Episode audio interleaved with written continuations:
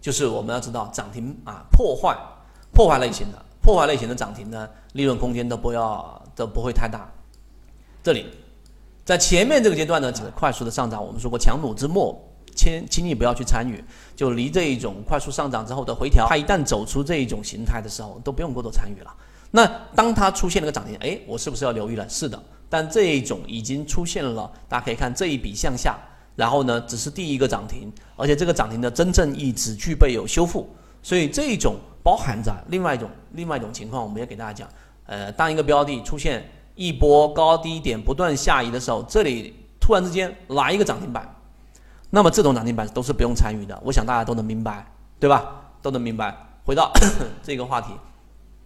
所以这个是我们所说的趋势走坏当中的涨停，没有太多的实际意义，一定要有一个确定性的一个信号，第二个涨停出现，否则不要过多的参与。这个情况呢，就是在这里了，就第二天涨停之后，然后它的表现极为关键。就这里面出现了一个涨停，跟那里涨停是一个含义的，明白了吗？高低点也是下行的，没有太大的意义。重点是这一个出现了一个涨停。明白了吗？好，这个时候确定性增加了吧？那我们假设我把它放大成这个样子，大家都我只能看到这里了，对吧？K 线走到这个程程度了，那形态上也是不错的。那我们是不是还要观察一下它有没有创前面的新高，或者你有底仓有利润，要不要锁定利润要卖掉，是吧？再往后走一个交易日，结果你看出现了上面的这样的一个压力，然后呢无法上行，而且出现了这样的一个假阴线，那你明白什么意思了吗？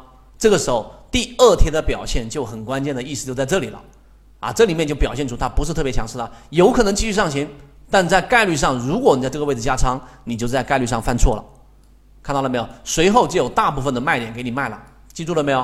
大家明白这个意思吗？这里面不是给大家说确定性的东西，而是在交易模式当中，这里面是一个强势的特征表现，但是呢，第二天的表现并没有形成我们要去做去交易的一个特征。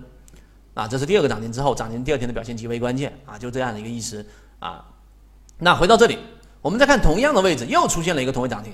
我们我们看实战，对吧？那么这个位置上呢，第二天它的这个表现，大家应该知道强弱分界了吧？一个涨停板的中轴，它一直在中轴上方，它不是最强势的表现，但它是一个强势的特征。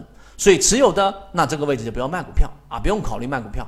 那如果说没有持有的，那我们就可以把它定义为强势，可以关注了。